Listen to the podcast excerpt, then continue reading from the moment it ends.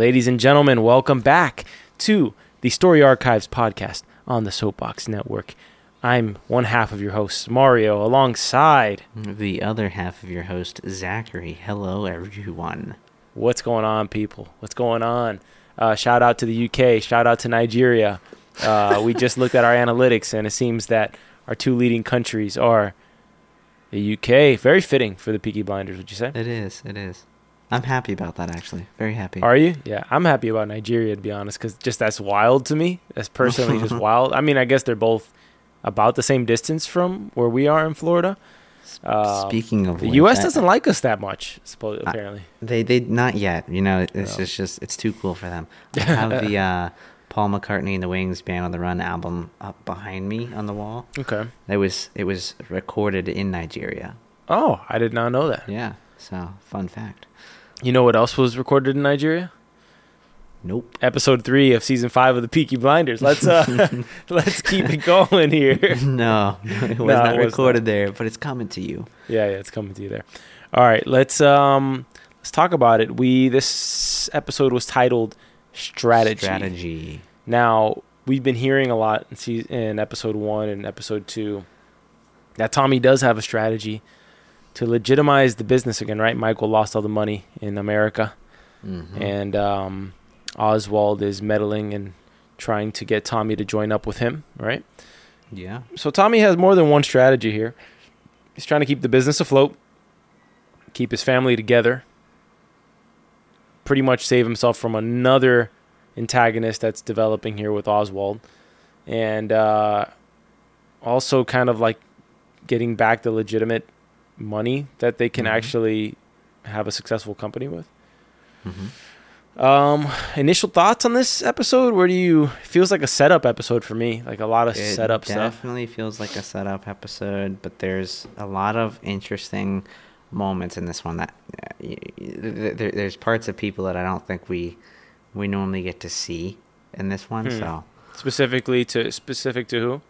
Uh, specific to Arthur, I would say. Yeah, I I gotta say there's probably there is a heavy Arthur focus on this episode, really is. right? Yeah. Heavy Yeah. Arthur focus. You also get a little bit more Gina than we're used to seeing in this episode. Well, she is she is new, but yeah, I mean, compared to the last two, this one had a bit more of a focus on her. Um, I, I would say this one probably competes with the first episode Yeah, in we- terms of like the the amount of Gina that we see. and we also get a little bit more out of Mosley and his intentions of recruiting Tommy, right? Yeah, Uh, we start to find to, to see that as well. I was I was very happy with Lizzie in this episode. It, anything specific? we'll get to it, but I think she's someone who's battling. She has an internal battle with the Mhm. lifestyle that she lives um, with Tommy, although she is coming from a lifestyle of being a whore. But Mhm. um, is that like a crass way of saying that? It's a whore is a whore, right? I mean, you can't say. Honestly, I I'm, I don't of know. I'm sure there's some like politically correct way of saying it, but I mean, the meaning's the same. I don't mean it any It worse than if I were to say prostitute. It's Yeah. just, uh, but whore does sound like a curse word more than. But if you're watching the Peaky Blinders, you don't Look, care if I, say mean, a curse no, word. You, you don't care, and uh, honestly, you know, a lot of words, unless you're Fucking hell. directing it, directing it towards somebody in a negative way, Yeah. like I, I it like what I called it you before the show. exactly, Yeah. like that. Like Yeah. if now if you directed it to me and I Yeah, knew yeah, you true, being true, se- true, yeah, true, you know true, what true, true, true. Yeah. My bad, my bad. All right, let's get into it. Zach, do you want to tell people about your uh, clean ice before we start and how it enhances the quality of whiskey? You know why the hell not? And, you know, we're, we'll have to do it on some other shows too. Just bring it up every now and then. I wanted So- to drink so bad tonight, but I had coffee. Oh my gosh! And now Yeah. I don't want. You know, you ever had a coffee before you drink? It's not the same as having it's a not, coffee it's after not you good. drink. It's too much, too much, just intense flavor. It's like you're having Oh. a stimulant plus another.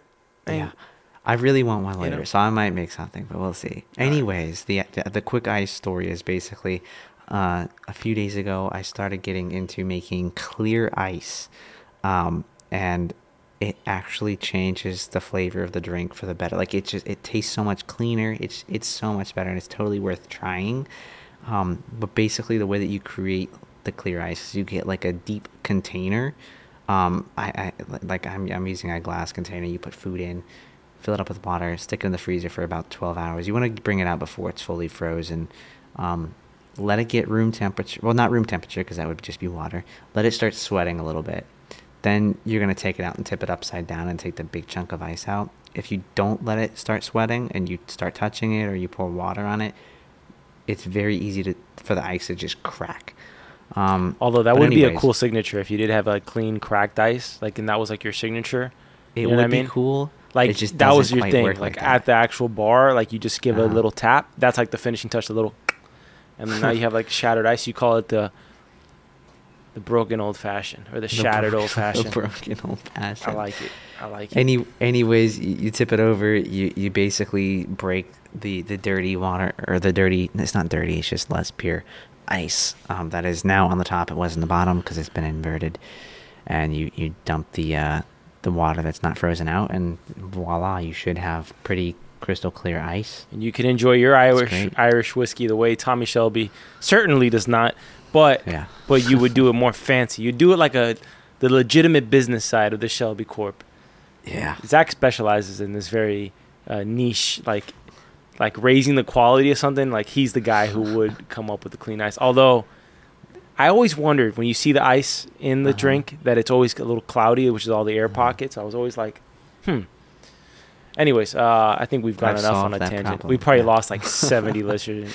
You, know. I don't, I don't know. May, maybe. maybe. You gotta have a whiskey corner, like a like a little micro show, just about just about you know, you that's know, actually drinks. not a bad idea. You know, We should have a show. Where we Cocktail talk club. All the different recipes we try and the different whiskeys we drink. It sounds a little boring, though. watching This, I mean, I think that has keep to keep it short. No, it's just like five you- minutes. No, like, yo, I, I think that would tried this that would be good micro content on YouTube though. Yeah. If we actually filmed Yeah, it like. I would, I could film it and we could do like a whole little thing on the, you know, we do like a little whiskey club. You know, do that little. I, I have a nice little little bar thing behind me, so yeah. I'm down for that. Just Alright. bring the camera. All right, cool, cool, cool. All right, let's get started here. Season, no, God, I keep on saying season three, Epi- uh, season five, episode three, strategy, Peaky Blinders.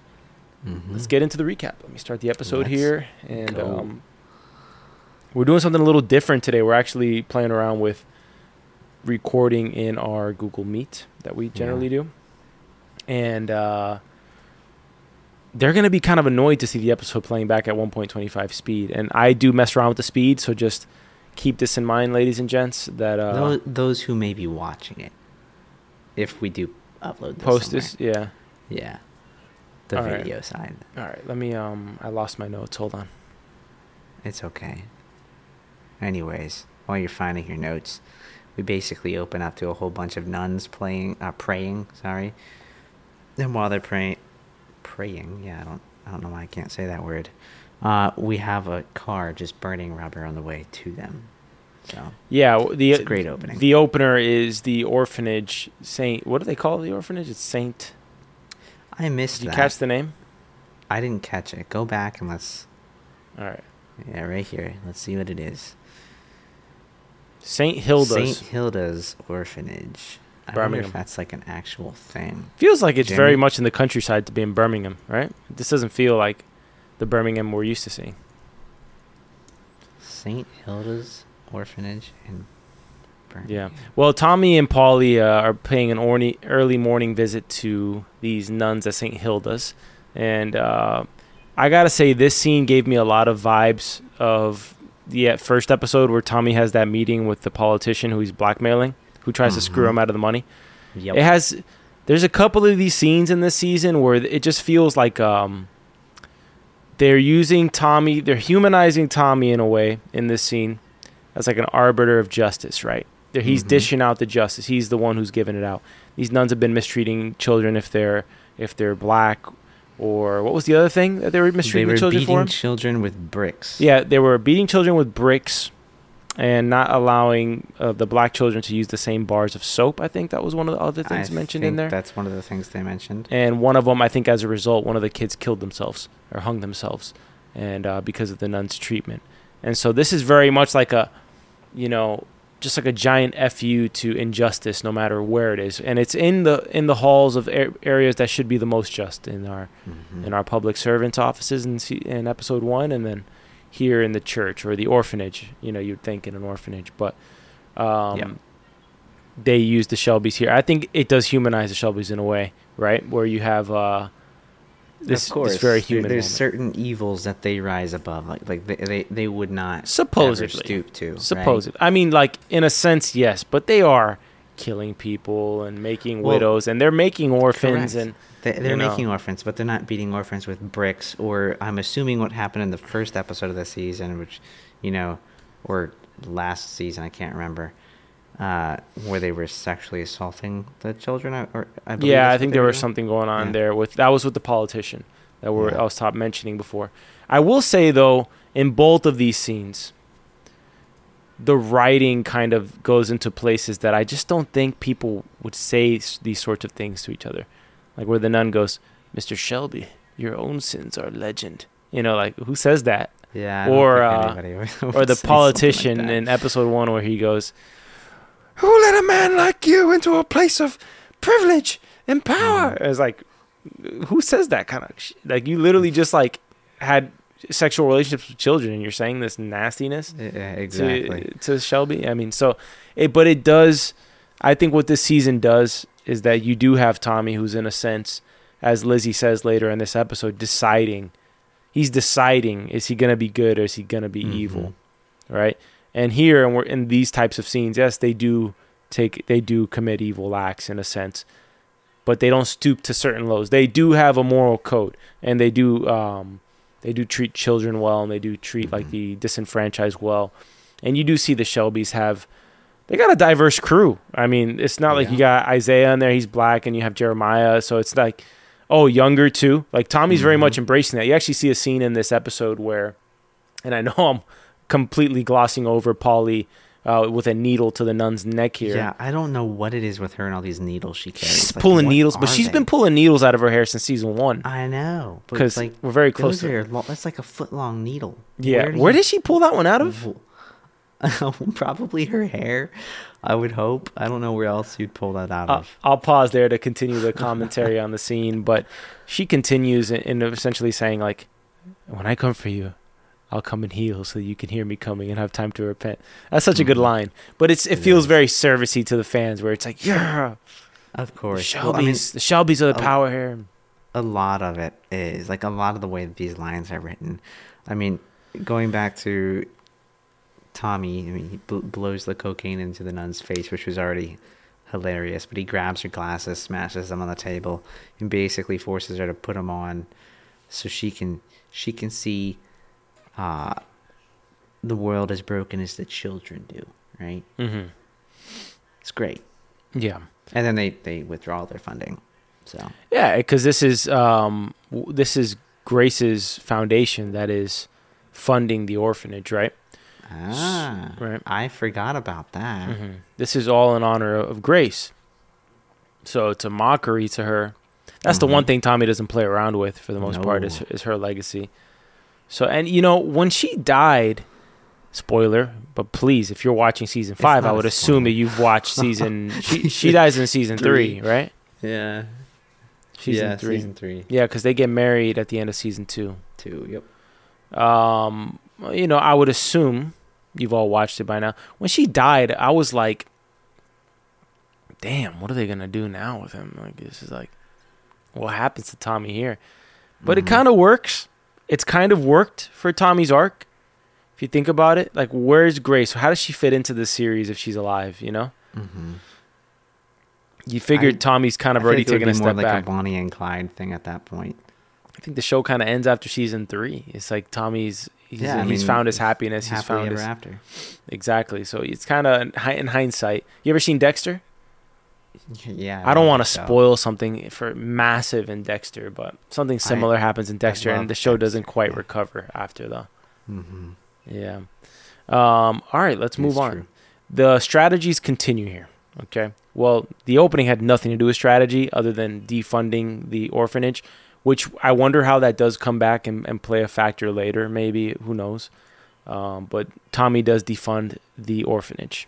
Yeah, I don't know if it comes back and plays a role later. I can't remember. It's No, just, but it's just a nice power move. Everything in this show, though, tends to never be forgotten and brought up again. There's always some reason why something happens. If we see it, there's almost a reason. for it, Yeah, and and um, since I've watched the show like 17 times at this point, it's uh, we're getting to a point where I, I didn't notice that the first time, but I'm definitely noticing it now. All right, next scene: Charlie's scrapyard. The whole crew meets there. Seems almost like a little bit of a organizational meeting here. Everybody's getting their orders for the day.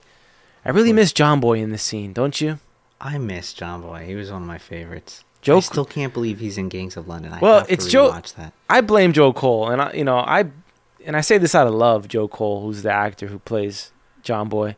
I mean, he left because I think he was just getting better roles outside. John Boy mm-hmm. was not really focused on too much. I don't think they would have killed off John Boy if Joe Cole didn't want to leave the show. That's complete think so conjecture. yeah, I don't. I really don't think they would. I don't know why they would. I'm sure he regrets it. To be honest with you, I'm sure he regrets it. Yeah, I mean, there's always going to be that little bit of FOMO, at least, right? Well, it's just more like you get to be a part of this iconic show, and now that show had to take a detour simply because you wanted off the boat.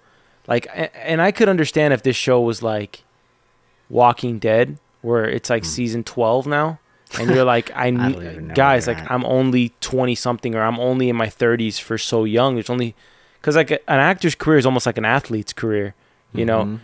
the certain roles you can get like there's a short prime for you as an actor for most actors there's very few Mhm. like a like a Cillian Murphy who's freaking been around since I was in middle school you Yeah. know taking a going out on a little middle school date to go watch Red Eye which I think he probably wants to forget about that movie uh, but I enjoyed it as a kid but What was what's the movie that he's in where he's like Killer? wearing a dress or something? oh where he Do he play know? he plays um he, I don't know I haven't seen the movie but I, I think he plays a, a trans a transgender person Maybe I I only. Saw Are you thinking like of Eddie Redmayne in The Danish Girl? I don't know. Cillian Murphy does as well. I just haven't seen it. That's like way back in his disc. Yeah, like, he he was really young in in the snippet that I saw. I, I think just- that's didn't way back. movie. You know, he's also in um, Twenty Eight Days Later. Twenty Eight days. He's- Nah, I didn't know that. Yeah, I know he's in he's in Inception and The Dark Knight. he's worked No, with incredible directors. He's worked with you know Danny Boyle. He's worked with Christopher Mhm. Nolan. Um, I think Chris. I mean, him and Christopher Nolan have such a massive partnership, and now actually this month he starts filming on Oppenheimer, which is Nolan's next film. That'll be exciting. Did you know they started filming this month? I did not know they started filming this month. No. that cast is crazy for the audience who likes Christopher Nolan, who directed the Batman series, directed uh, the Prestige, directed in, uh, Inception, Interstellar. All of all Uh, of the great movies yeah. that have Cillian Murphy and, And, and a whole um, bunch of other people. Dunkirk. Did isn't that movie supposed to be like the largest funded movie? Oh, Oppenheimer has the largest budget, I think, of all of his movies. I'm not sure if, if all of all time. I'm not sure. Okay, all right. Not I'll sure. have to look into it. I mean, you're talking Amazon's Lord of the Rings series is spending a billion dollars on a budget. I just saw the trailer for that. like I think what at the Super Bowl looks, or something. looks amazing. Looks amazing. Yeah. All right, back to the show. yeah, wipe the shit Um, off your shoes, man. Huh? I said wipe the shit off your shoes. Oh, you're talking to uh, to Michael. I was like, damn, that's kind of harsh. It's a little rough. All right. Well, Tommy's giving the orders to the family at the scrapyard. He wants to send Polly over to Aberama, who's kind of like on a just. He's trying to calm Aberama before going after the Billy Boys, right?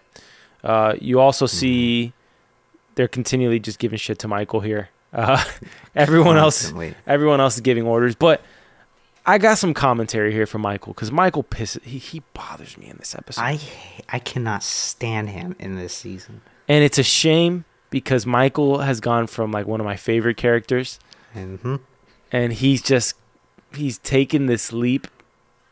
Maybe Tommy could have kind of salvaged this a bit more, but I don't think I don't Tommy's in the right space like frame of mind. I don't think he wants to salvage it. I- You know, I, I I liked Michael a lot at the end of the last season, and I was really disappointed when I saw him this season. I'm like, ugh, I would say there's a you're bit of be this prick. Yeah, I would say there's a little bit of Don Draper Ginsberg rivalry stuff going on here hmm. between Tommy and Michael. Because Yeah. I, I do think Tommy legitimately thinks that Michael could be a threat if he wanted to be, if Tommy lets lets it grow unabated. Mhm. Uh, but I don't think ever since Michael betrayed Tommy by not telling him that he was going to be killed, I think Michael's Yeah. been kind of dead to him in a way yeah, um, because I don't know. It's eh, uh, it's easier said than done, right? They were gonna. It was either Tommy or his mom. But if you tell Tommy, you figure he could protect your mom, right? Yeah, the only thing I, I'm not sure if like if, if that was like a "you're dead to me" sort of moment. But the only re- reason I don't think that was, um, was because Polly put the Black Star on his diary or whatever it was in his his calendar, and I feel like that it's so he knew. So like there was no reason for Michael to say anything because Michael was just the kid, right? Mm-hmm. So I don't I don't know if you know that was the case. I, I feel like it was more so you're dead to me now that you lost all of our legitimate money because you didn't listen. Yeah, I I still don't understand. Is he that lacking? Is his character? Does his character lack that much awareness? He loses all the company's legitimate money. The only reason you're pretty much brought on board is for legit legitimate business, right? Mm-hmm. Ask John Boy.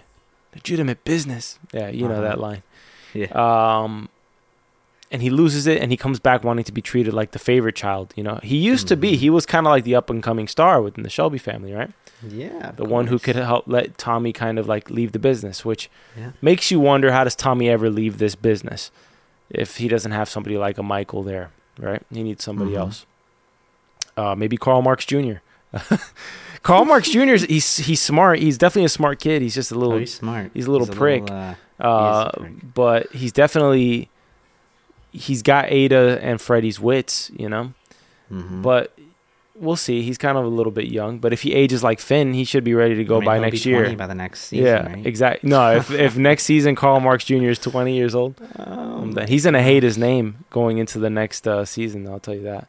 uh, yeah. Um, that'll probably that's be a sure. theme that's brought up in the in the next season, which actually premieres in uh, less than a week and a half. So, I think so. on iPlayer or whatever. Yeah, it on is, iPlayer. on the BBC. which we will be on, and we'll discuss this at the end of the episode. We'll we're gonna find a way to just watch it live with everybody else in the in the UK who has the iPlayer streaming Okay. app. Um, Okay. Yeah, we gotta we gotta do it. Usually we watch on Netflix, but I don't know if Netflix is launching the same day. I don't. I don't know. They might be, but who knows? I wouldn't let them if I was iPlayer. Um, all right, let's continue here. They continue to give a rough time to Michael. They, you know, they're not giving Yeah, him. it's He's still in his hazing period, and I wish he would be a little more patient here because you, you, you're kind of devastated to see it, but you feel like there is still a pathway for Michael because Polly says, "Look, they're gonna give it and give it, and then when it's done, you can give it back.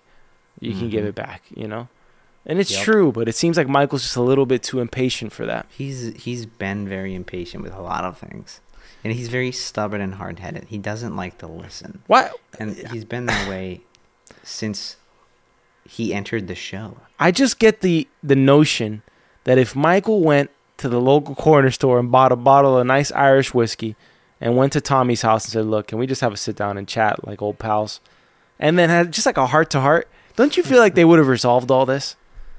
Don't Yeah, you feel like it's not that deep? Blinders way, man. Yeah, but Tommy doesn't really care that much about the money. Think about it.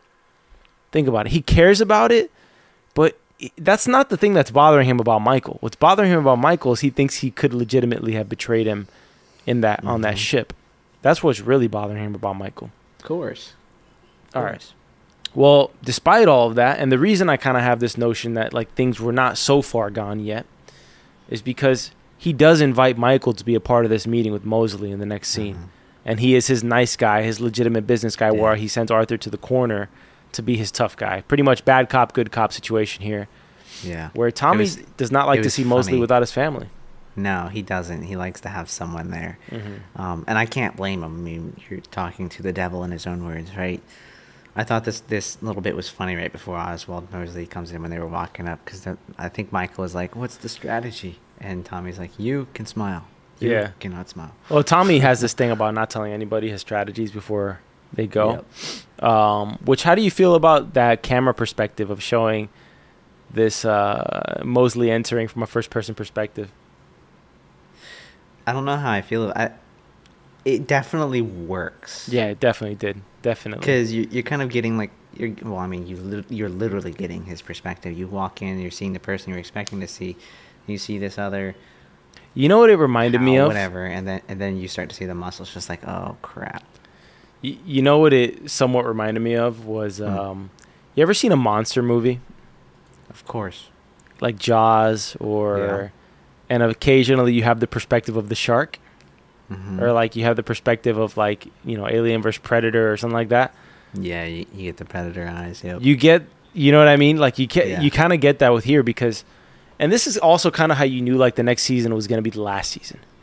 Cuz Mhm. there's only so many times I think for a show as well written as this, you can't call every bad guy the devil. Mm-mm. And Tommy in this one scene essentially elevates Oswald as his most mm, adequate adversary that he's ever had. Essentially, worse Yeah. than any other man they've ever met. Worse than Kimber. Worse than Sabini. Worse than uh, Tom Hardy's character. What's his What's his face? Alfie. Alfie. Worse than all those guys. Worse than the priest. Okay, the priest who who pretty bad. the priest who raped Michael. Right? I think he sexually assaulted Michael. A, you remember? You don't remember that? oh, You don't remember? That's I- why he lets he Michael. a little kid. You mean? That's why he lets Michael kill him. oh, I forgot about that. Yeah, that was the, he was the priest, or he he's the one who oversaw it, or something like that. Hmm.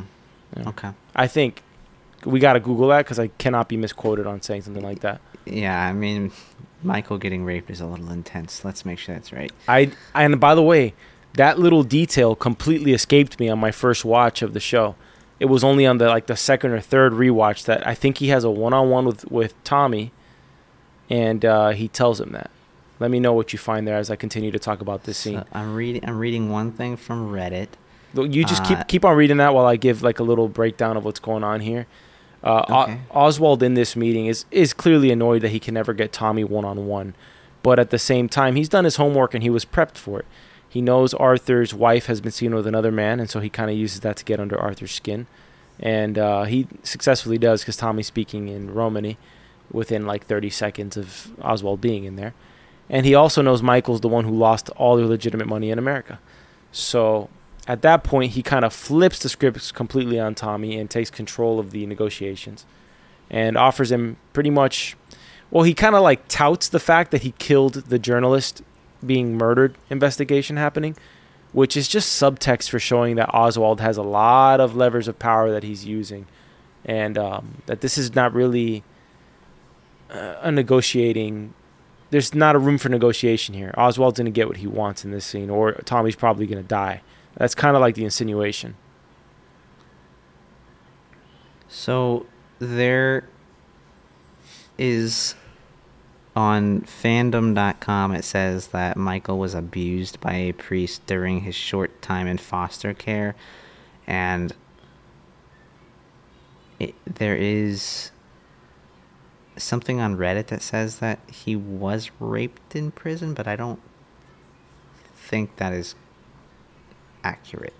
Michael. I, well, I mean, it depends on what your definition raped. is. I, they, they don't get into a lot of detail. Okay. Finn Cole tweeted to confirm that Michael had been raped Yeah, that's what in I read. prison. Who's Finn Cole?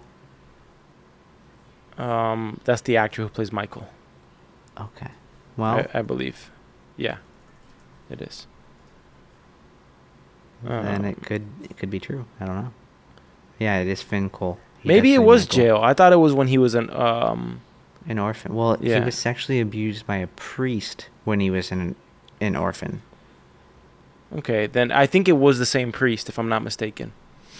I wouldn't be surprised. I, when we do the rewatch, that'll be apparent when we get there. But I'm yeah. I was right then about that.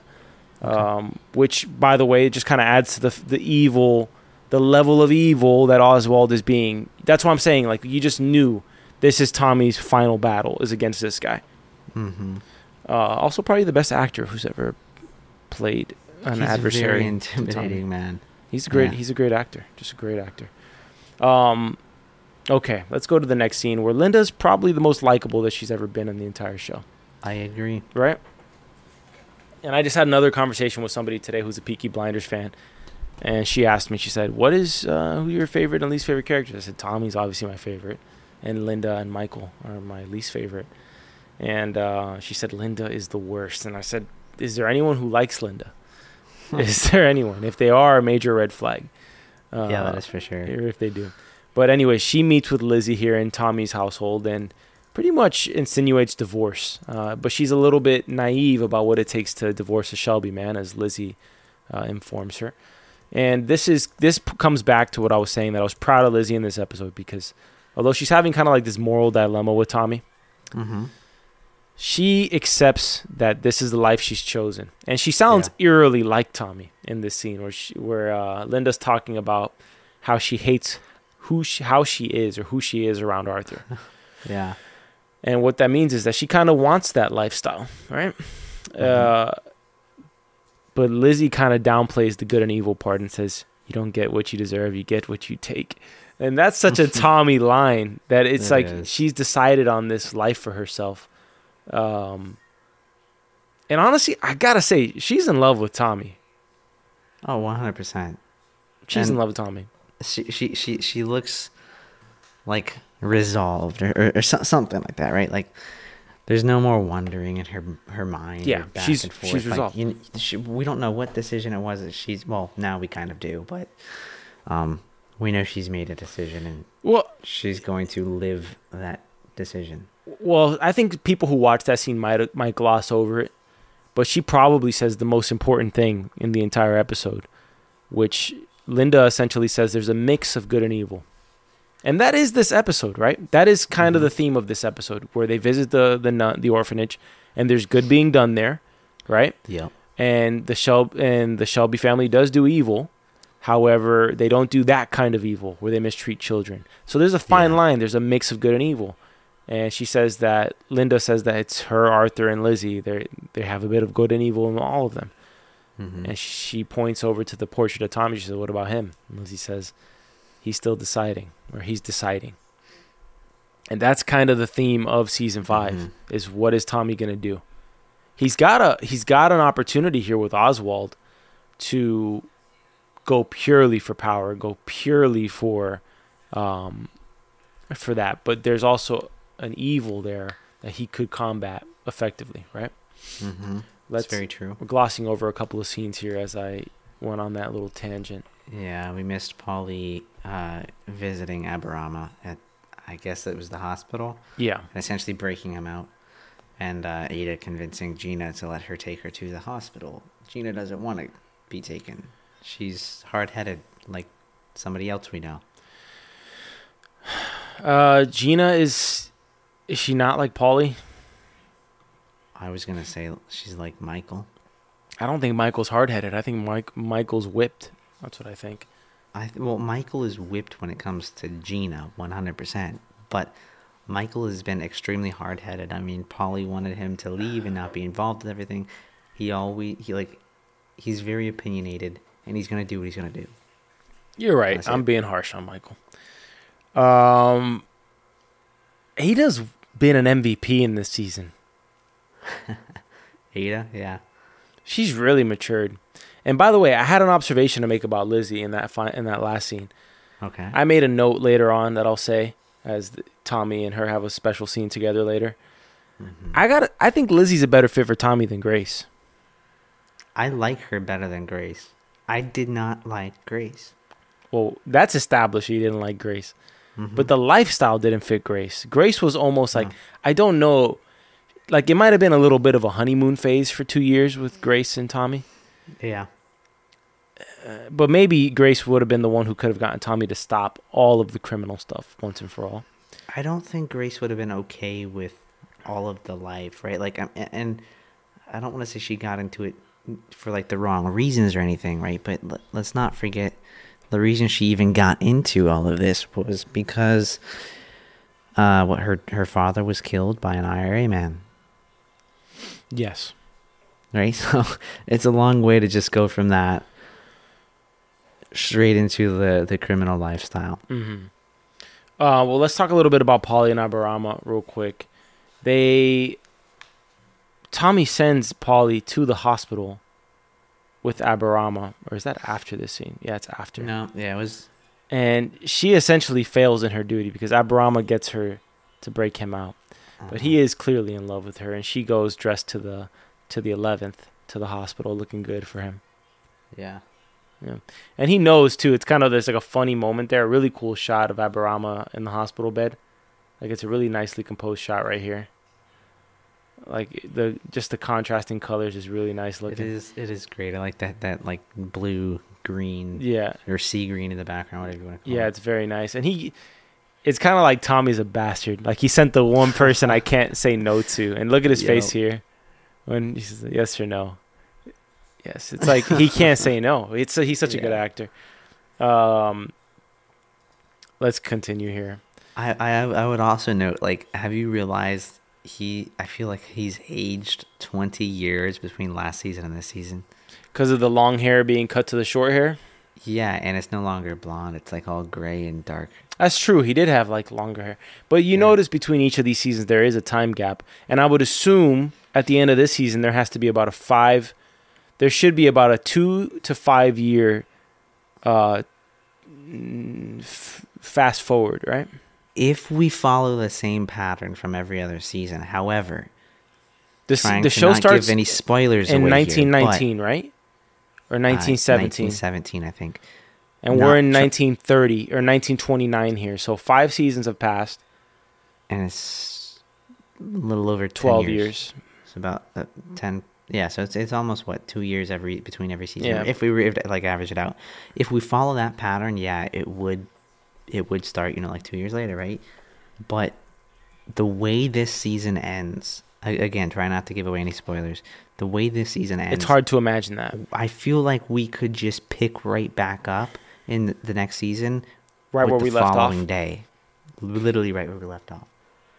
Like I, I feel I like there would be too much left unexplained if we didn't do that. I agree. And also, we also have to keep in mind that, I mean, we actually can't get too far ahead here, but what Oswald's trying to do historically is unsuccessful. Mm-hmm. All right. So, a, um, lo- a lot of what they're all trying to do right now is unsuccessful. exactly. But yeah, but I know based on the what you're getting results at. of I know World War II. at. But Yeah. um, all right, let's continue. We get a an interesting scene with younger and little Karl Marx Jr. Little innocent Karl Marx Jr. here, or not Not Jr. so he's not Jr. innocent. He's just Karl Marx. Yeah, he's just. I, don't. He's just. His name is Carl. Is his middle name Marx or I thought his not- middle name was Marx. I can't remember. Oh, He's at the very least Carl, whatever the guy's last name was. Peaky Blinders. Let me see.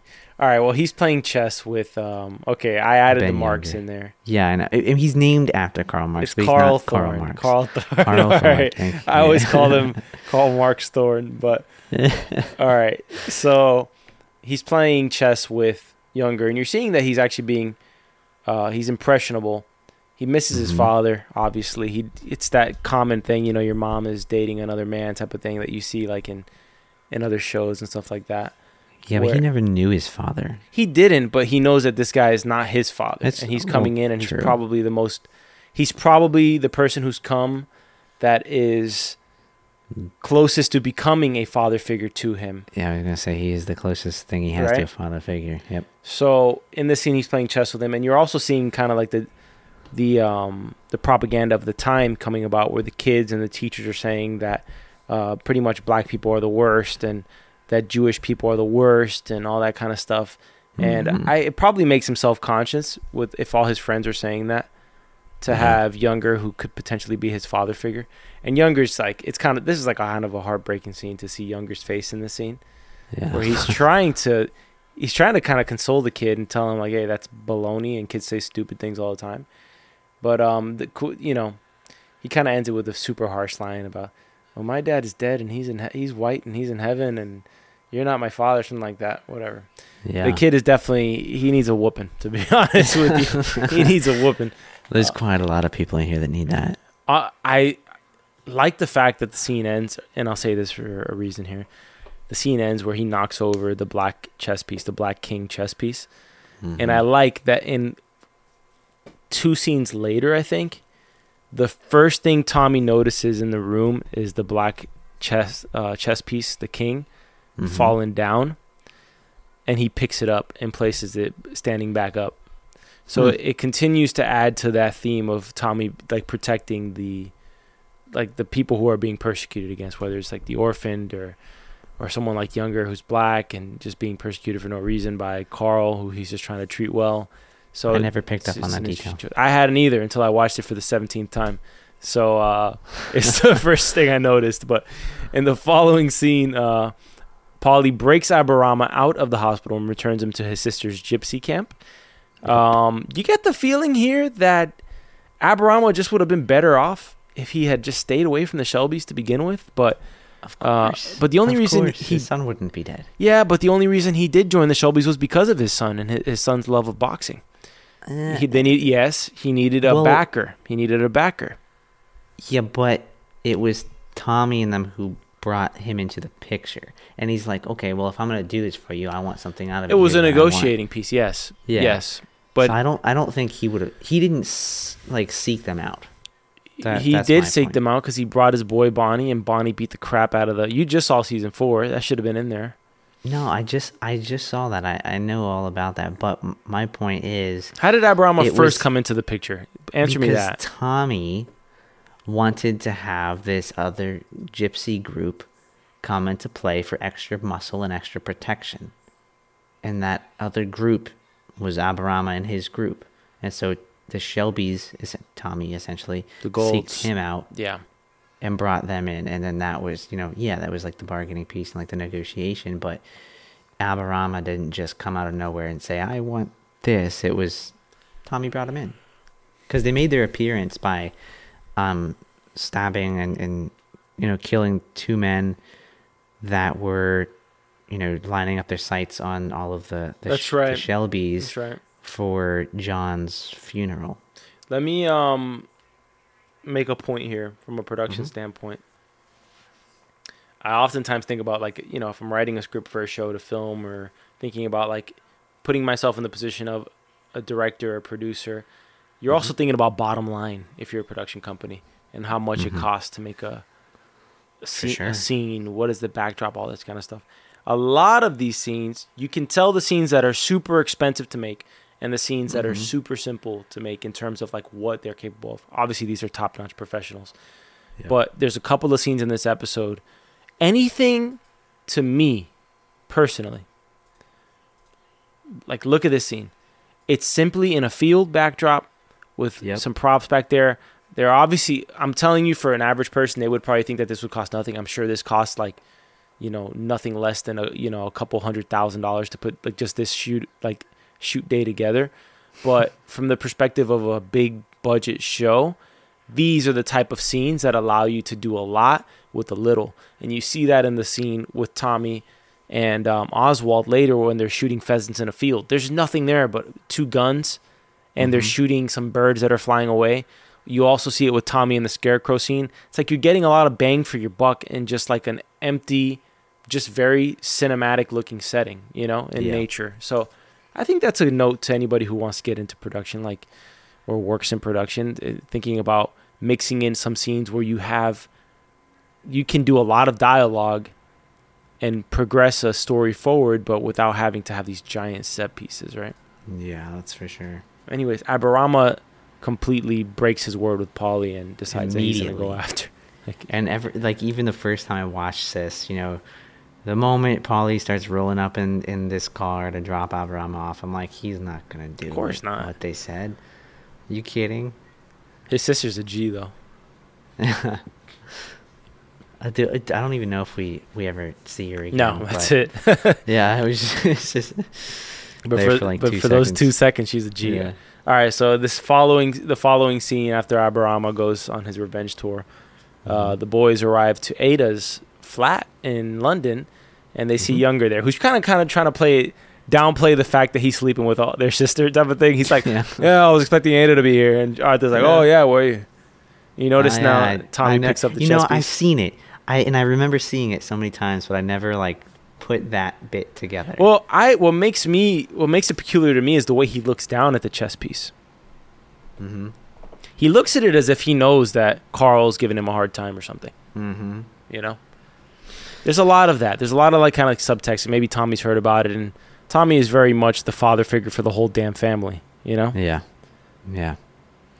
which Yeah, we- Michael's we're- not we still have no, not at all. I was gonna say Tommy still giving him a hard time. Here, go buy Carl some ice cream. He, uh, the man doesn't trust you. Yeah. Well, Younger he does have this Tom. relationship with uh, Younger as an informant against the communists. It's true. And um, unfortunately, Younger, well, not unfortunately, Younger just wants a one on one dialogue here. But we kind of see where Tommy's at, where Younger kicks out Michael or wants Mhm. Michael out. He also wants Arthur out, but we see where Tommy's loyalties are and who he actually trusts, which Mhm. he only really trusts Arthur at this point in his life, probably. Can you blame him? I mean, but it's kind of hard to when he literally just did like a line of blow off the table. Uh, well, yeah, but I mean, Tommy I don't think they look at in his cocaine like pocket all the time. that's true. He's drinking opium on the reg. Yeah, yeah. I mean, So- I wouldn't, I wouldn't give a crap at all. Yeah, you know. See, glass houses, man. Glass houses. exactly. Uh, anyways, has there ever been a more efficient cocaine user than Arthur Shelby? Never, never has there ever been. I've never met somebody or seen somebody that makes me want to try cocaine. Really, Arthur Yeah. makes yeah. you want to try coke? Yeah, why not? I mean, it's just like, dang. It's the most ignorant statement I've ever heard. Level two. oh god. Um, all right. In this scene, you have Tommy, who is essentially. I found this particular scene with Younger interesting because you have Tommy kind of in a position of indecision, where he Mhm. wants to move forward, but he also wants guarantees from the government that he's going to be protected. I mean, Uh, I would, I would want to in his position Yes, as well, right? but how like often- you're putting yeah. life and limb on on the line? Yeah. Well, how often do we see Tommy asking somebody for orders? He literally asks Younger for orders in this scene. Yeah.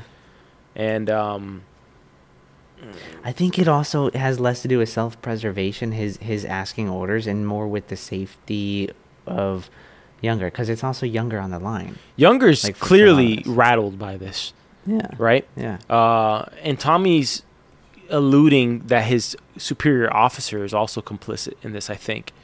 Right? Now, hmm I want to make another comment here. Tommy allows a lot of like family strife to play out in front of Younger. hmm He also knows that Younger is the father to the unborn child inside of Ada right now. hmm Uh, so he considers Younger part of the family at this point. Okay, uh, he's letting the whole situation with Michael play out in front of Younger's eyes. In Yeah. terms of he calls Michael out as being somebody he cannot trust. He says, "Is that what you want, Michael? My crown?" Literally calls Mhm. him out. Well, uh, he offers two solutions for Younger in regards to how he can deal with Mosley. He says he's looking for an order for some guidance to help him in his decision, but he could also fight Mosley, uh, pretty much force to force, or join his Mhm. organization and dismantle it from the inside on behalf of the king. hmm Uh, but you get this feeling that these three men in the room are actual soldiers, which makes makes it even better that Michael had to leave because these three guys served, and yeah, they Michael's not a soldier. yeah, and they see something insidious about about Mosley of what he represents, to the point where it's funny in the scene with Mosley, Tommy, and Michael, um, and Arthur. hmm Arthur's completely rattled by it naturally because he's a hothead. But Michael's not rattled at all when Mosley goes after him with uh, about losing the money, where it's like he's almost not that concerned. Like he's involved in the family, but he's not like, you know what I mean, that much Mhm. skin in the game. But or maybe he's just mature and knows that the guy's just trying to get in his head.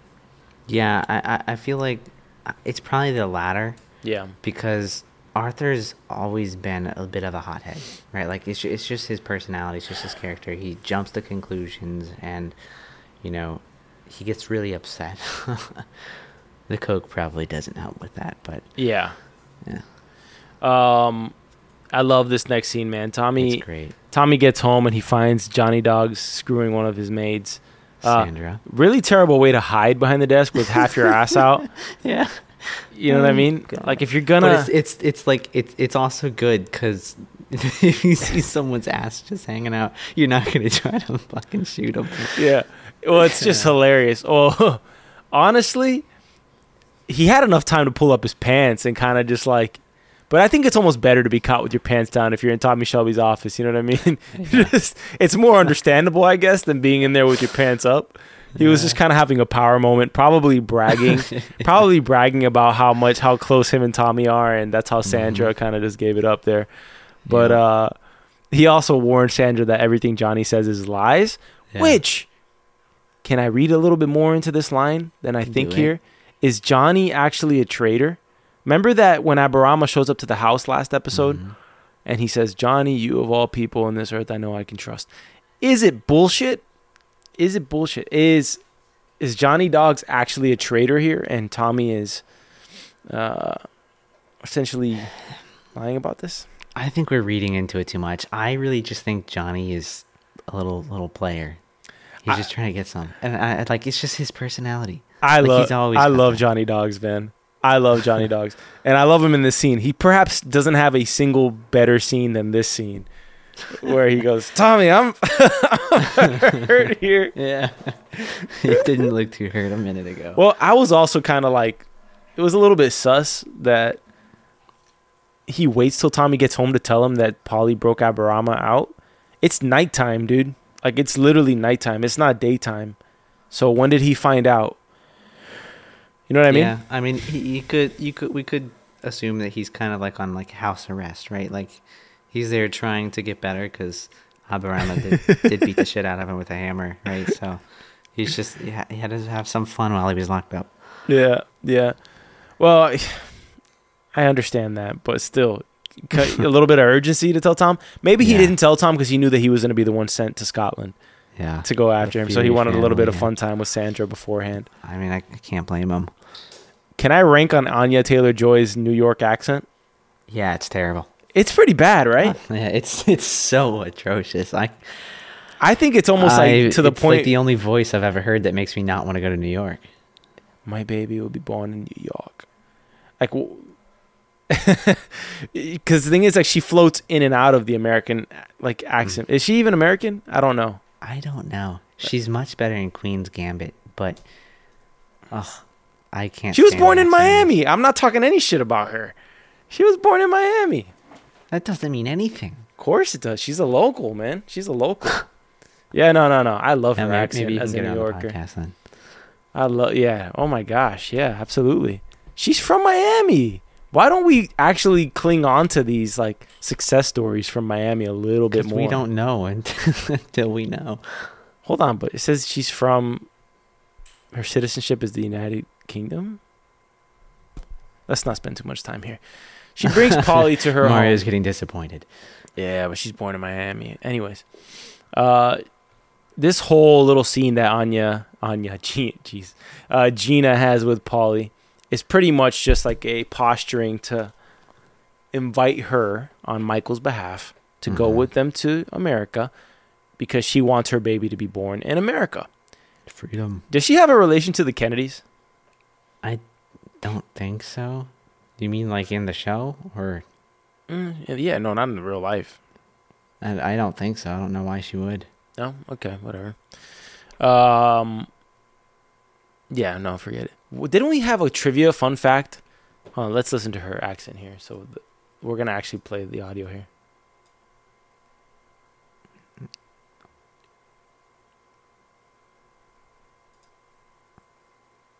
I do like that line though. I do like that Mhm. line. We go on a It's pure. Americana. Yeah, of course.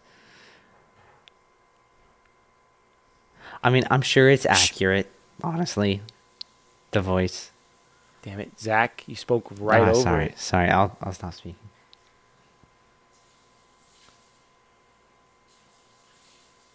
Eh, it sounds a little better now, like on second watch. Maybe it's because I- I found out she was born in Miami.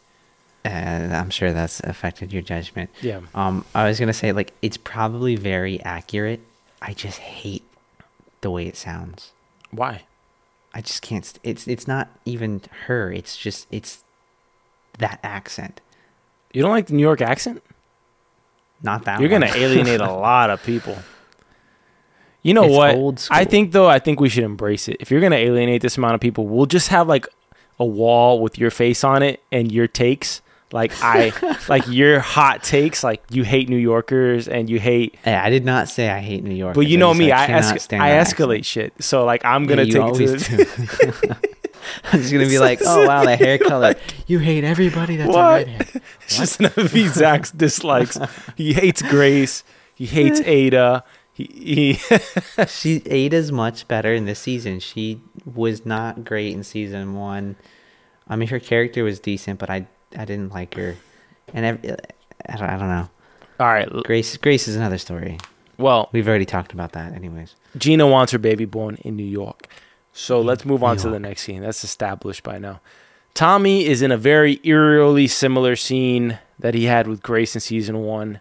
And so much so that he sees the ghost of her in this scene when he meets up with communist Jesse Eden. Jesse Eden, Yes. who is um don't know how I feel about this, but they do have some pent up sexual chemistry, the two of them, don't you think? It's it's definitely there. Right? They didn't never do anything though, did they? I no, so. but she has. it's she's the only other woman that Tommy has. My bad, I keep on kind of jumping on you, but uh, the only woman so far in the show besides Grace that he has had any sort of like equality with.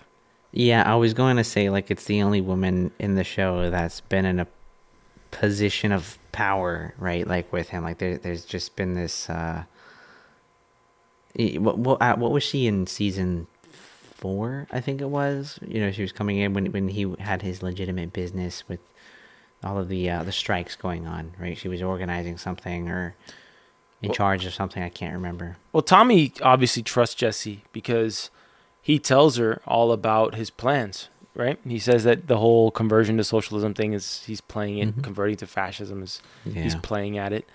Um, I think he really likes to play up the wounded soldier thing with, with the women that he loves, right? Because he kind of, doesn't? I think, he- well, he, I think he actually likes Jesse Eden, to be honest. Uh, which, think about it. What is the whole point? I still don't know what the point of this scene was,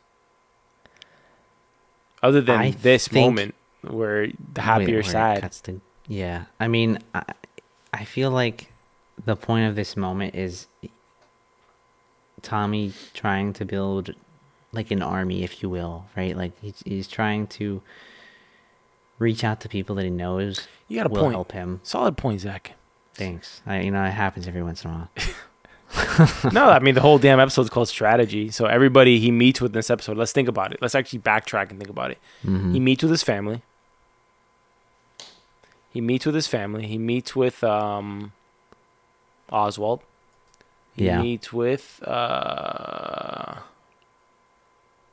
who else does he meet with? Younger. He meets with um, this Oswald Younger. I mean, With there's Johnny there's Dogs. Michael, right? There's Johnny Dogs. there- and with yeah. Jesse Eden. Also, Tommy bounces around a lot. He went to his house Mhm. and then went back to Birmingham to the garrison. Isn't that a bit of a drive? I don't know. I mean, this could just be outside of the city. Well, he was in London at the start of the day. Then he went. Well, he actually went to the orphanage. Then to to London to the off to the meeting with Oswald. Then he went back home. Saw Johnny Dogs. Then went back to the garrison. And now in the following scene, he's back home with Lizzie. And by the way, we did not mention this in the Johnny Dogs scene. He does send Johnny Dogs and Arthur to Scotland to go retrieve mm-hmm. Aberama gold from his Well- revenge tour. That does technically happen. Did that already happen, or did that happen a little No, Uh, no, no, whatever. no, There- no, there- no, there's stuff that goes on. Anyways, he just send, uh, gives them the order. That's it. just just in in regards to bouncing back and forth and going from London to Birmingham and back and blah blah blah blah blah. That's today a two hour and fifteen minute drive via the M1 and the M6. So back then is what? I mean, back then in a car that probably topped out at 25 miles an hour, 40 miles an hour. I don't know what they were. It had to have been more fa- faster than that, man. Oh, yeah, I think the Model T was 20, 25 miles an hour, or something like that. And, and what cars do they drive? A Bentley. They drive a Bentley. Arthur mentions it at the end of the episode, and you also see the Bentley, the Bentley um, little figurine at the start of the episode that's heading towards the orphanage. Yeah. All right, let's talk about the makeup sex scene here with Lizzie. Uh, they break down their conditions for each other. Lizzie is completely given herself to the life with Tommy, which gives me, makes me plant my flag on. Uh, that sounds wrong. Yeah, I was about Um, to say, I don't know where you're Yeah, going with on that. Team man. Lizzie. It makes me plant my flag on the field I'm gonna Team plant Lizzie. my flag on But, Lizzie. um, no, you know, no, no, no. Um, a lot of other men have 120 too, according to Lizzie. She yeah, says she seven men a day about. Yeah. Now she's riding Yeah, horse you side saddle. Yeah. no. uh, but, anyways, I'm Team Lizzie here because she's clearly the type of woman that Tommy needs here, at least in this Mhm. moment. She's uh, she gives him some very favorable conditions. Not gonna lie, you know, she says uh, he can pretty much have affairs, but just not on one either one day Yeah. of holding their Yeah. child's hand, right? Yeah, so like I, I noted down. I'm like that. Those are some weird like rules to put in place, right? Like, yeah, you can sleep with other people. Just give it a day before you touch our kids, right? Like, No, I understand that. Okay. get it. You know what I mean? It's kind of icky. Let like one day in between. You know what I mean? I mean, I would just say don't ever. What do you think about those conditions, Zach? Uh, What do you mean? What do I think about them? I'm not Tommy. All right. Uh, real quick, I was looking up. Um, I'm oh, sorry. Well, Jimmy was looking up. He sent it over to me. Oh, cool. Um, yeah, some of the top speeds of like the Bentleys in 1930. They had racing like Mhm, Bentleys mhm, in mhm. 1930. The top speed I think was like 125. So okay. All right. So they're They zooming. They're zooming. been getting there pretty quick. You no know, traffic on the roads back then. I don't think there's a lot of cops about to stop you either. Yeah. When you're, you know, the leader of a gang and you're in the House of Commons or something like that. And in a car that's probably three times faster than what they were driving. Oh yeah, that's for sure. Um, well, Tommy and Lizzie make up. Lizzie essentially says, "I'm yours." Just like I need to be in your head every once in a while, and um, also don't like have sex with another woman like a day after touching one of our kids or like holding Mhm. one of their hands or whatever. So, Yeah. um, also not in the house. And um, Tommy says that you're my property. Pretty romantic. That's a great way to end. It. Pretty you know, the romantic. conversation. right? yeah, yeah. Women all over the world rejoiced at those conditions. Of course. Um, next scene, Arthur is not having as good of a time as Tommy is uh, with Lizzie. He's actually looking for his wife, and uh, he refuses to go to Scotland until Tommy Hmm. gives him the uh, the tip on where Linda is. Which I can't blame in. him. Of course And you know, not. of they course they not. just they said they just mentioned something here that I totally forgot about, and it was like the Spanish flu. I'm surprised we didn't get more story or you know Spanish flu stuff. Just yeah, like in, in season one, like Well- didn't it take place right at like it was right at 1918. And just just thinking about where we are right now with Well, COVID whatever- didn't exist whatever you wanna back think in, about with COVID, in right? season Like, one of was- Peaky yeah. Blinders. yeah Get what I'm saying? Like it didn't exist yet, so it wasn't a storyline to spend time on. what do you mean COVID was not around when Peaky I know. Blinders season one came I- out, I which is the COVID which wasn't around I know, but that was the only time frame in the show that the fa- Spanish flu would have played a factor. The Spanish flu was only around for like a year and a half, supposedly, or yeah, I something know. like that. I know, but it was still a major world event. Like it, it, it helped Where does end it- World. Where War One. where does it really fit though? In season I'm one, just, I'm, I'm just saying, I'm just surprised that there wasn't like some like. Th- there's so much backstory in here. There's so much with just you know only- what was going on at the time. but it's I'm only five five episodes time. I mean, if you go to Spanish flu, you got to spend at least an episode on the Spanish flu. And what's gonna happen? You're gonna put I'm someone in the hospital with Spanish flu. I'm not. I'm not talking about having an episode on the Spanish flu. I'm just talking about like there being some cultural differences in what you would expect to be there at the time because of maybe cultural is the wrong term, but um, I mean, I don't know, people walking around with a mask, more people dying. I don't know, something. I don't know. Uh, I think just right now we're a little bit, you know, COVID COVID obsessed. So we want some Spanish flu content, and then uh, I think if you want Spanish flu content, you should go and watch Downton Abbey. There's a great scene about the Spanish flu in there. Uh, You know, I started watching it. I just, I it's it's not for me. all right, uh, fair enough. Well, you know what is for you? This next scene with Arthur and the is. friends. Honestly, I've never felt more bad for somebody in the show than this guy. He's clearly not doing anything with Linda, but No. Arthur is just completely. wrecking. Him. I mean, it's just that's not the guy you want. He's so mentally unstable. It's uh great shot though. it is. Can we respect that shot right there? We can. You know, I, I also wrote down that I've never seen somebody just lie there and take it. Like he didn't put his arms Well, up. he's a Quaker. Arthur just starts banging his head against the wall, beating the crap out of his head. Well, he's a Quaker, Oh, man. Have you ever, if you ever read up on the Quakers, they like endured some serious uh, violence, and it's just pretty much the philosophy of being a pacifist. Like you will literally choose to die before fighting back, type of thing. But uh, Arthur really gives it to him. Uh, I'm surprised he didn't kill him. To be honest with you, I think we. I thought he. Oh, we're actually him. giving away this from another episode, but the guy does not die. Spoiler. Well, I mean, we- find we, we we learn of that in this episode, anyways. Do we? I think so.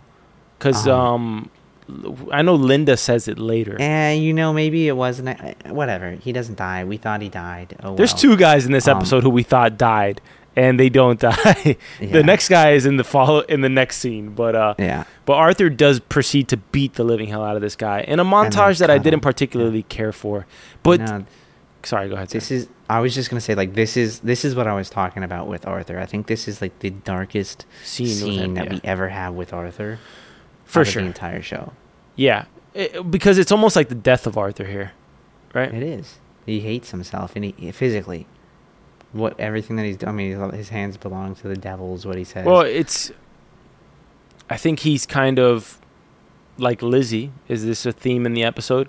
He's Mhm. accepted who he is completely, hmm and what he is, he's a soldier, and he does evil things. There is some good in him, hmm but not enough to put up with that nonsense, No. you know.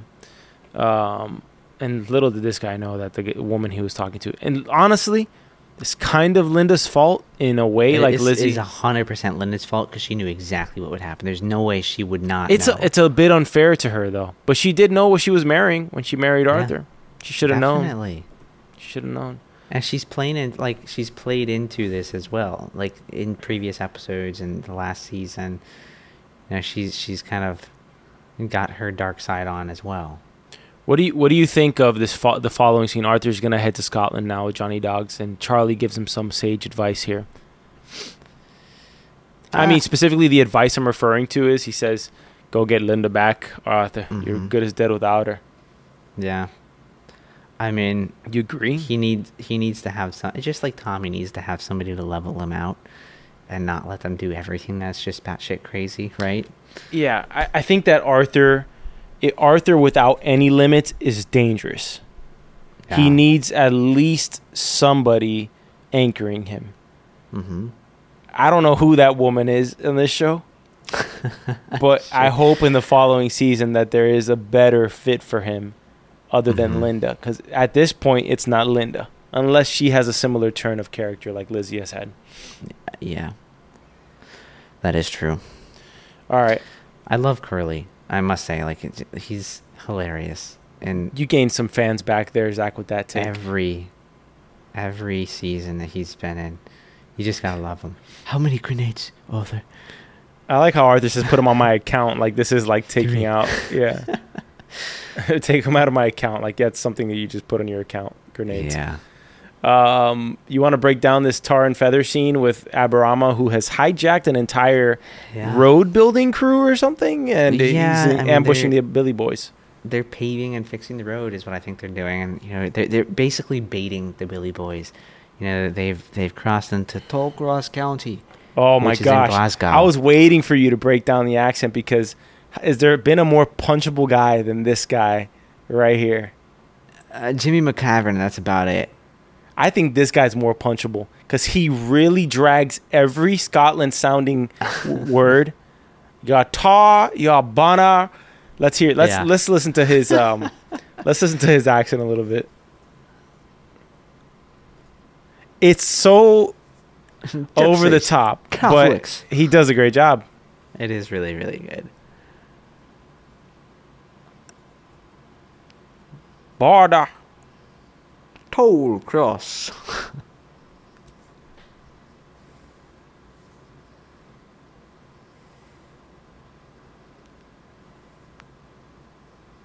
Oh my bad, I have it on fast forward.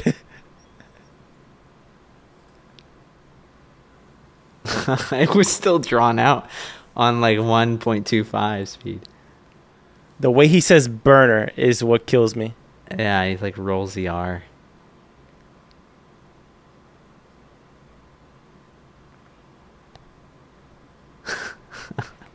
yeah, it is. It, it is a bit more punchable than Jimmy McCaffrey. Yeah, he is, man. He The- is. the- uh, although Jimmy, he, he's pretty punchable too. But, anyways, we have uh, Aberama all the way at the back near the truck. Oh, I have the keys to the truck. I can't. ha- I can't handle Aberama's voice. Poor man's It's just- Aberama right there. I know. I've got your keys right here. Yeah. Tommy It's- it's- Shelby. I'm surprised that, you know, this the, whatever his name is, the Billy Boys leader man, didn't expect chaos. what was about to happen. Like it, his facial expression looks like he was about to expect it, Well, they're in their territory. but then he just starts walking up. they're in their territory. They're not used to having people combat them back. And uh, Well, I know, but the way that the way that Aberama was just like, yeah, they're, I have the keys, and you know you have to walk. Let me walk all the way up to this guy, yeah, and then he's just kind of like, yeah, they're in my pocket, buddy. yeah, Come and get them. It's like okay. Satisfying Any- scene. A- Aberama beats the hell out of this guy, and oh, he uh, does. I mean, he literally pours boiling tar down his throat. Yeah. Th- To be that- to be fair, he pours it all over his face and neck, and it does get in his mouth. no, I think you're underestimating or didn't notice the amount of tar that entered Oh, his it- mouth. It, there's a ton that enters his mouth, but I'm just saying. It's the second time you It said that got all over only a his little face. bit entered. Check out the Well, amount of tar. Just just watch look it. at the amount of tar that goes into his mouth when in this first shot, but then look at the next cut back to him. yeah. There's none in his mouth. And dude, if someone put Check it out, tar check in your out, mouth, out, it it'd out. still be there. I mean, it sticks in your mouth though. So I mean, I'm not gonna blame I know. continuity here. Well, that that's Look what I'm. Ah! picking on. The See, amount. chest, a little bit in your mouth again, more in your face. Now, see, all it's right in the neck. Like he's pouring it right on his neck. Oh, you're right. You're absolutely right. I was wrong. Yeah. See, I I know my battles. well, still not a pleasant thing. No, not at all. I wouldn't want any on my in my mouth, but I sure as hell wouldn't want it on my neck either. Okay. Like, I'm surprised it didn't burn his neck off. Like that's what surprised me the most. This is a nice little screenshot here of these boys here. The pheasants won't know it hit them. I kind of want to screenshot that. Can you screenshot that, Zach? yeah, Just yeah, the- I got it. I got it. Hold on. Uh, I got you. I got you. Go for all it. right, all right, all right. Let's get there. We go. Come on, come on. Got it. Okay, cool. Well, see what I mean with this scene? It's very simple but very important. There's this is just a cornfield. It's like a brilliant setting. This was definitely like, hey guys, we got to save some money on the budget on this one. Let's go to a cornfield for this. They could have been like an elaborate cigar room with like extras and stuff like that, but nah, just put two class A actors in there, put them in a field, use some natural light. I don't even know if they're using any like artificial light here. Who I'm knows? sure they're using a bounce at the very least. yeah, I mean, but but not much. Like this is a simple hmm simple scene. Uh, well, anyways, in this scene, Oswald's kind of breaking it down for Tommy, and I actually love this scene because Tommy has not in his strategy. It's a setup episode, at least it feels Mhm. like it to me, because he continues to try to combat Oswald on certain things. Um, and in this particular scene, Oswald actually breaks down why he wants Tommy. He's he's essentially starting the new fascist party of the of whatever it is, the British Union of Fascists Yeah. and he wants Tommy to work with the with the working men in Birmingham. He wants him as one of the local leaders, and Tommy wants Yeah. to set some parameters or conditions. And Oswald's like, "No, no, this is not going to be Mhm. that kind of relationship, my friend." And he even the trump card is that he pulls out the second cigar. Is, I told you to bring a cigar, but I got my own for you. This is the kind of relationship this is going to be. This is also the first time I believe that Tommy's met with Oswald Mosley In pri- alone. yes, without Yeah. which means that he had already made up his mind to join him. Yep. at this point.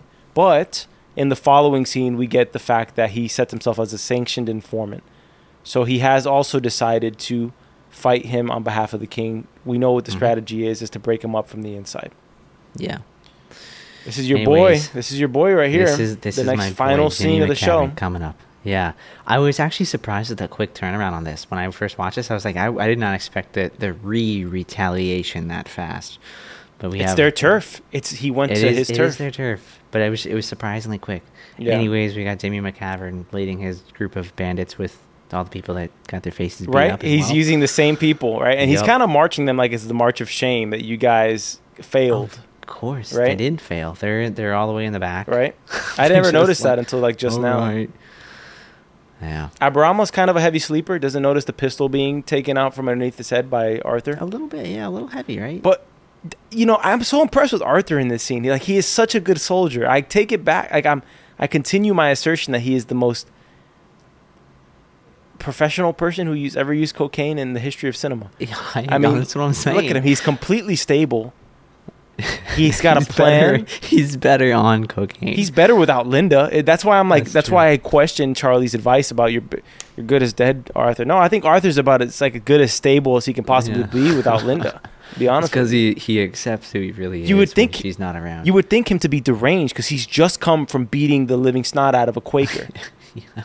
And no, he's just completely good, completely good. Jimmy McCavern comes to the camp that Arthur's tipped off Mhm. um, to McCavern.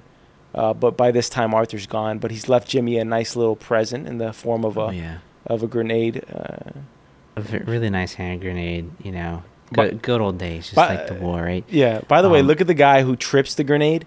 It's almost as if he's waiting for Jimmy to give him an order to jump away from the grenade. Like, I wrote in my notes. I'm like, I never this, in my life have seen anybody wait so long to jump away hey, from a grenade. grenade. Three, and he looks back. Hey, two, should I move, boss? one. Like, it took four seconds for him to like run away from a Yeah. grenade. I would be out the door like the moment I thought something that looked like a grenade. I think I would have picked up the grenade and tossed it into the field or something. That too. Like it, I mean, I don't want to the test quickest this way to get it away I from you. don't, Lord, please don't like test me in this situation. but you know, how do you like this this choice to I- like superimpose flames in Jimmy McCavern's eyes here? Kind of liked it because it looks really like the devil here, man. It, he looks exactly like the devil, and it kind of maybe it's kind of giving you some idea that he's working with uh, Oswald Mosley. oh, we right? know he's working with Oswald that. Mosley. Yeah. Yeah, but I mean, we, we've related Oswald Mosley to the devil, and we, you know, Ah, yeah. Jimmy McCavern is so he he he's so excited about this war. He thrives on war. Well, you He know- wants this battle to happen, and here we get the flame in his eyes. Well, I, think, I think it was a great way to end. Yeah, we end the episode with with McCavern saying, "If it's war you want, Tommy Shelby, it's war you shall have." Kind of Mm-hmm. reminiscent of Campbell, right? Mm-hmm. Let's uh, pause here because we're going into next episode at the yeah, we moment. can't do that. But we'll show like a half nude Tommy Shelby here to, Yeah, to end the episode. Actually, let me stop the sharing here. Um, I think one of the things that I had noticed before, but I didn't really haven't made mention of this. Mhm. Everybody has their particular antagonist in the series, and Arth- uh, Arthur has McCavern uh, as Mm-hmm. his antagonist, right? Because it's kind of like the soldier for Mosley, um, while um, Mosley is Tommy's adversary, right? Is- yeah, no, that that's that's an interesting parallel. But and, yeah, and is Paul is Gina Polly's adversary? is Gina probably? I don't know. Is, I mean, eh, her adversary when it comes to, to fighting for Michael. Of course. yeah, for Michael's allegiance. it's the other woman in his life. Right. Um, Zach, you always take the um, little superlatives here, but uh, yeah. let's continue on here as we go as we look to conclude this episode. So, best scene. I have I have two, but I'm probably only gonna mention one. What's yours? Let me think about it. You go first today. So, the first favorite scene, it's really a combination of the two scenes. It's Aberama Gold's ambush and then the retaliation of Aberama Gold's ambush. Mm. I, I, I like seeing the Billy Boys. Like, I, I wish we see saw more of them, honestly, because they're such a good adversary for the Peaky Blinders. Like, it's just. The I like I, I can only imagine the war that's gonna break out between the two Mm-hmm. right and and you know maybe maybe that's how like season six kind of ends right like we started the show by coming out of a big war and we end up by going back into a, a big war i don't i don't know could be Uh, idea. my favorite scenes in the episode were, hmm, I maybe have three contenders here. Linda Mhm. and Lizzie meeting might be number one for everything that they discuss. mm-hmm. Lizzie and Tommy's makeup scene, I enjoyed as well, and um, the conversation between younger Arthur and Tommy.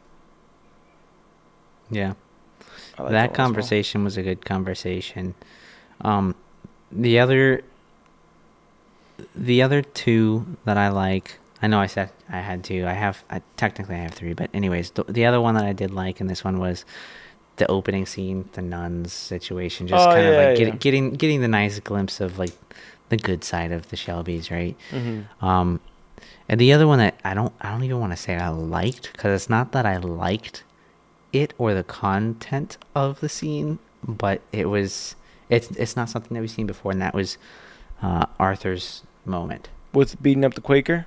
Yeah, and, and it, it, it's not liking it just because it's well, him beating up a Quaker or anything like that. It's simply just like it's a side of him that we haven't seen before. So it was it was it was interesting, and I'm wondering, you know, if and and how it's going to kind of play into his character as it progresses through this season. I, th- and, I think and into yeah, next. I think that one might take the cake in some ways. I like the Lizzie scenes because it shows me like a it's a turning point for Lizzie's character. There's no longer this Mhm. question of is she on Tommy's side. We know now she is completely 100% loyal to Tommy. So it's Yeah. one of those things where she's made up her mind. Linda's still deciding. Arthur has Mhm. decided his hands, you know, he's a good man. He's got he's a God-fearing man, but his hands are the devil's. You know, Yeah. so he's also decided on who he is. Right? Um yeah. Yep. Tommy's still deciding. This episode's a lot about deciding, right? Mhm. From from what Lizzie says, which is why I like the Linda Lizzie scene. Everyone's deciding their fate. Michael's Mhm. perhaps deciding who his allegiance is to. Is it to Michael or is it to the family? Yeah. You know, you got a whole bunch of things like that. So um, overall, solid setup episode. Gears us up for four and five for sure. Yeah. For sure. Episode four and five. Yeah. Uh, last one I have right now is most memorable characters. I think Arthur takes the cake and Lizzie in this episode. Perhaps Oswald too, as a as a So most. What Be- about the Scottish guy? because yeah, Ta and yeah, Banner. yeah, banner.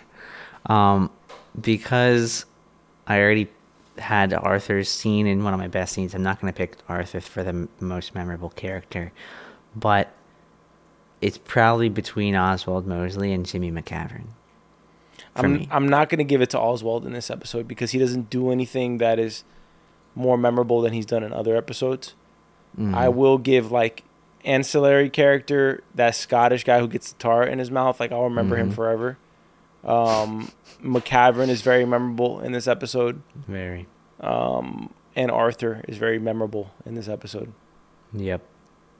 Aberama has moments too. He does. He does. He There- does. I didn't make but- mention of something that is said in this in this episode where he says that um, Jimmy McCavern crucified his son and drove in the nails, and he says, "When I kill McCavern, I'll I'll crucify him, and I'll it'll be me who drives in the nails." Now Mhm. later in the season, there's a conversation between Charlie and Tommy, and um, they have a conversation about why Tommy's not at peace, and he Mhm. makes mention about this. Uh, conspiracy that the gypsies were the ones who drove in the nails into Jesus' hands and feet on the Mm. cross. And so I meant I thought that was an interesting line. It shows how well written the show is. that They make mention of it here. Um, Interesting. Or at least um, Aberama makes mention of it. Mhm. Yeah, you should tell Michaela to join in on the on the commentary.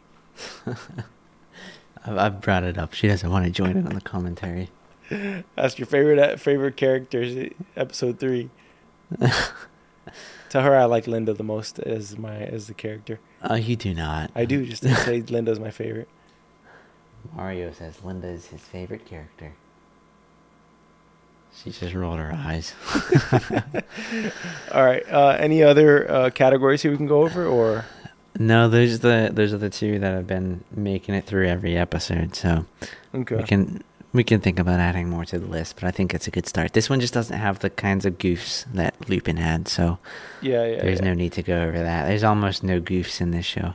Well, we do have um, the next episode. We should get more into the partnership between Oswald and Tommy, considering that Tommy's now agreed to Mhm. join in with Oswald. But Yeah. um, on to the next And- one. May I was gonna say maybe even give a, a quick recap in the next episode of communism versus fascists. I'll just you, for those I'll let you break know. that down. Okay, it'll be really it's gonna be textbook. Give us like a breakdown. Give us a breakdown, like communism, fascism, and socialism, and then you give us the differences between all three. Okay, that sounds like a homework assignment from like high school, but all right. Yeah.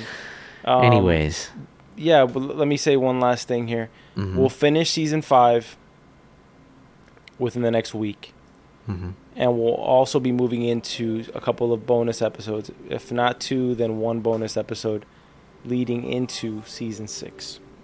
Yep. All right, ladies and gents. So spread the word. Please like and subscribe and follow. And uh, Zach's gonna tell you how to do so. For sure. So you can find this podcast basically anywhere you find podcasts. It is uh, Peaky Blinders by Story Archives. You can find us on Apple Podcasts, Spotify Podcasts, Google Podcasts. Um, you can visit our website at uh, storyarchives.themidnightexchange.com.